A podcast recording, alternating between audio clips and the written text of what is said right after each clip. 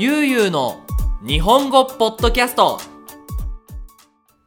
はい、皆さん、こんにちは。ゆうゆうの日本語ポッドキャストのお時間です。どうですか？皆さん、元気にしていますか？はい。えっと、僕はですね、これ前回のポッドキャストの続きですね。あの、紅の豚がどうしていいかっていうポッドキャストの後にすぐ撮っているんですが、今回はね、すごい嬉しいことがあったんですよ。あの、まあ皆さんね、もう知っていると思うんですけど、まあ、このポッドキャスト、ついに YouTube のチャンネルができました。チャンネルの名前は、ゆうゆうの日本語ポッドキャストですね。えっと、ゆうゆうはローマ字、日本語は漢字、で、ポッドキャストもローマ字で、あの、見つけることができるんですけど、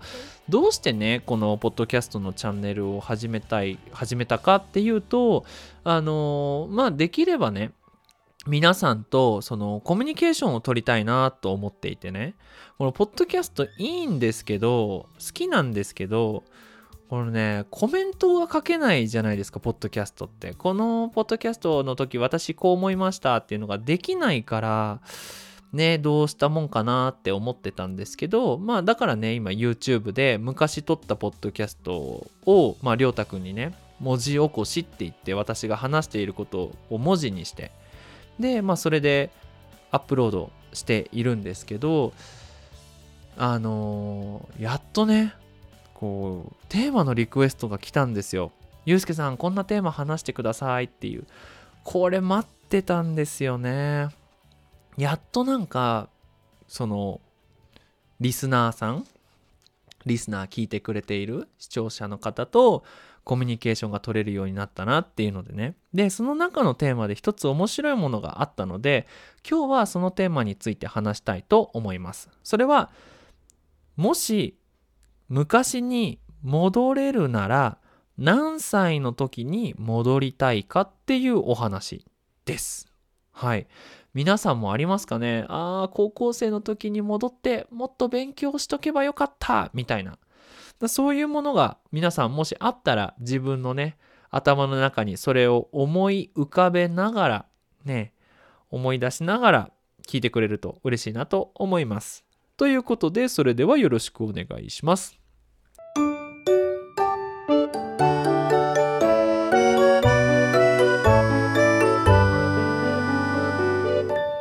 ゆうゆうの日本語ポッドキャストはい。ということで、まあ、今回のテーマは何歳の時に戻りたいかなんですけど、まあ、答えから言うとない。基本的にはこの時に戻りたいなっていうのはないように生きています。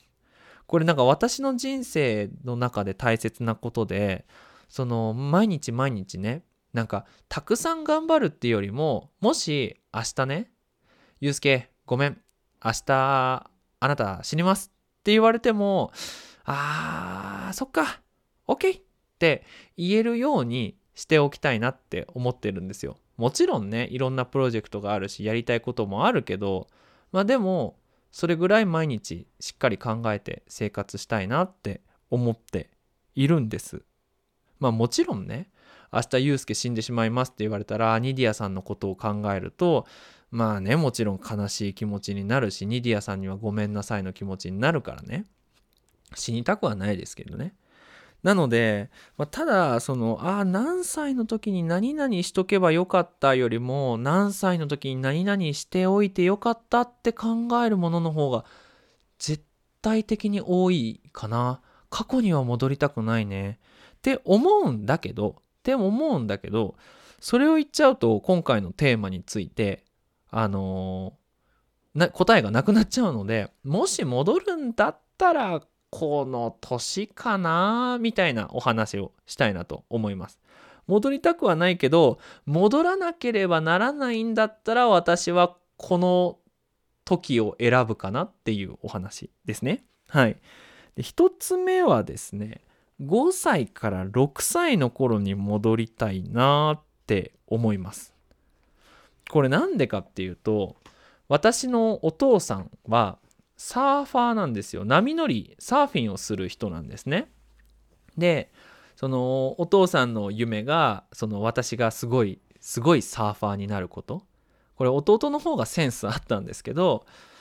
そのサーフィンをねもう本当に生まれてすぐからその海に連れてく連れ連れて行かれていてであのウェットスーツとかボードとかも買ってもらっていてで週末は茨城の海にサーフィンをしに行っていたんですよ。ただ子供の時は本当に嫌いでした。海ってあの皆さんイメージするあのみんなが泳ぐ海じゃないですよ。あのね波が高い海。あのスペイン語だとマラ・アビエルトですよ。6歳の時の自分はそこにボードを持っていくわけですよ。みんなねゲームして楽しい。中もう波すっごい強いし冷たいし怖いし。だから本当に行きたくなくてでも寝てる間にお父さんに車に乗せられるからしょうがなく行ってたんですよ。ただ今思うともっと頑張っていったらもっと好きになっていたら今もっとサーフィンが上手でもしかしたらねこ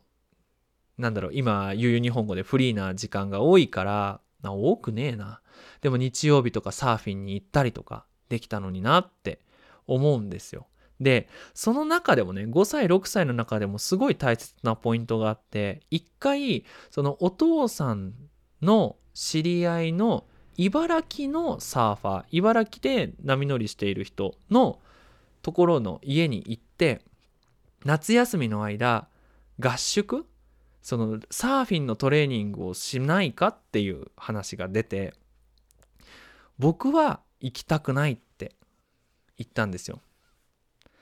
でももしその時に行くって言っていたら多分サーフィンはめちゃめちゃ上手になってたかなって思います。だからなんか旅行の時もサーフィンしたり世界でサーフィンをするみたいな話になったのかなと思うしでもどうなのかなっていうね。そんなのが5歳6歳の時もしサーフィンもっと頑張ってたら今サーフィンもっと上手だったのになっていう感じかな。であとは中学生の時かな。もう一個。うんちょっと真面目じゃないテーマなんだけどその中学生の時にその初めて彼女ができたんですよね。これ結構早いと思うんですよタイミング的に。でまあ中学生の時の彼女って皆さん何すんのかな？映画見に行ったりとか？ご飯食べに行ったりとか？まあ普通日本とかって高いから映画とか見に行けないんですよね。でまあやることって言ったら他のポッドキャストでも話したことあるんですけどあの一緒に学校帰るとか学校から帰る時一緒に帰るとか、まあ、それぐらいなんですよねやったことね。で、まあ、もちろん高校生になって大人になってその当時沼津に住んでいたんですよね。で沼津に住んでいた時期が長いからもちろんこう見に行くところとかできることとかっていうのは大人の方が知ってるじゃないですか。だから、まあ、もうちょっとねなんか出かける場所があったのになーって思うかなうん。もし戻らなければならないって言われたらそこをもう一回チャレンジしてみたいかなとも思うし。うん。勉強は全然だね。勉強はもう一回やりたいなって絶対思わないな。うん。これがもう一点かな。中学生の時。で高校生の時には絶対に戻りたくない。絶対に嫌だ。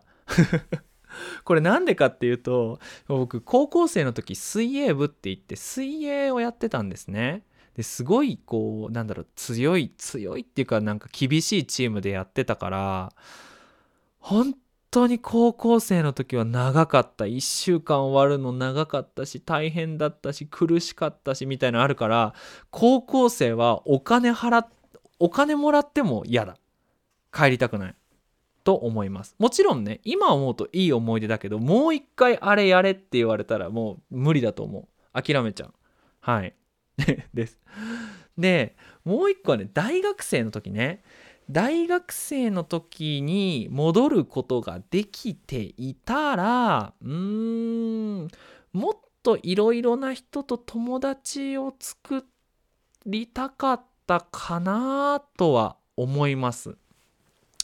難しいけどね。なんかねその最近高校生頑張ってる高校生がねこうまあうん、その日本全国の高校生がオンラインで集まってその自分の将来について勉強したり考えるっていうまあイベントがあったんですけどそういうのを見ていていやすごいなと。高校生の時にもう日本全国にお友達ができるんだ。すごいなって。で僕が高校生の時ってそういうのなかったからなんか大学生の時にでもなんかいろんな人ともっとお友達になっていろんな人といろんな話をしていればこう大人になってからね例えば悠々日本語の何かのプロジェクトしたいっていう時にああの友達に連絡しようっていう風なのができたのかなって思います。っていうのは今ねこうやって悠々日本語のお仕事をしていると本当にいろんな人が助けてくれてで、まあ、それがあるからこのプロジェクトってここまで大きくなったと思うんですけどみんなラテンの人なんですね。ラティーノス、うん、メキシコ人だったりチリ人だったり。ね。それが日本人に私あまりいないっていうのは、まあ、大学生の時頑張らなかったかなって思うかな。うん。あともう一個はもし戻っていたら大学生の時から YouTube 始めてたかなって僕ね大学生の時に結構ビデオ撮ってたんですよ。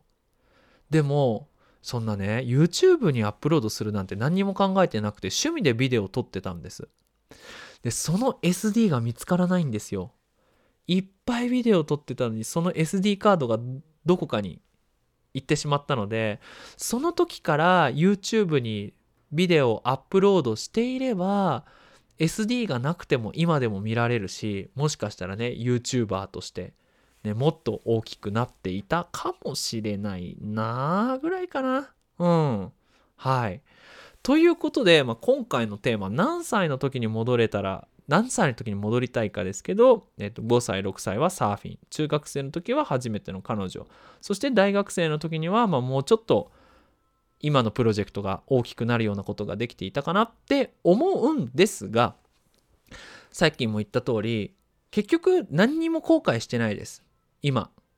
なんか今までね、私がやってきた失敗とか今まで私がやってきた成功も全部私は大好きです。なんかミスしてしまったことも大好き。だってそれがあるから今こうやって私はポッドキャストを撮ってるわけだしね。うん。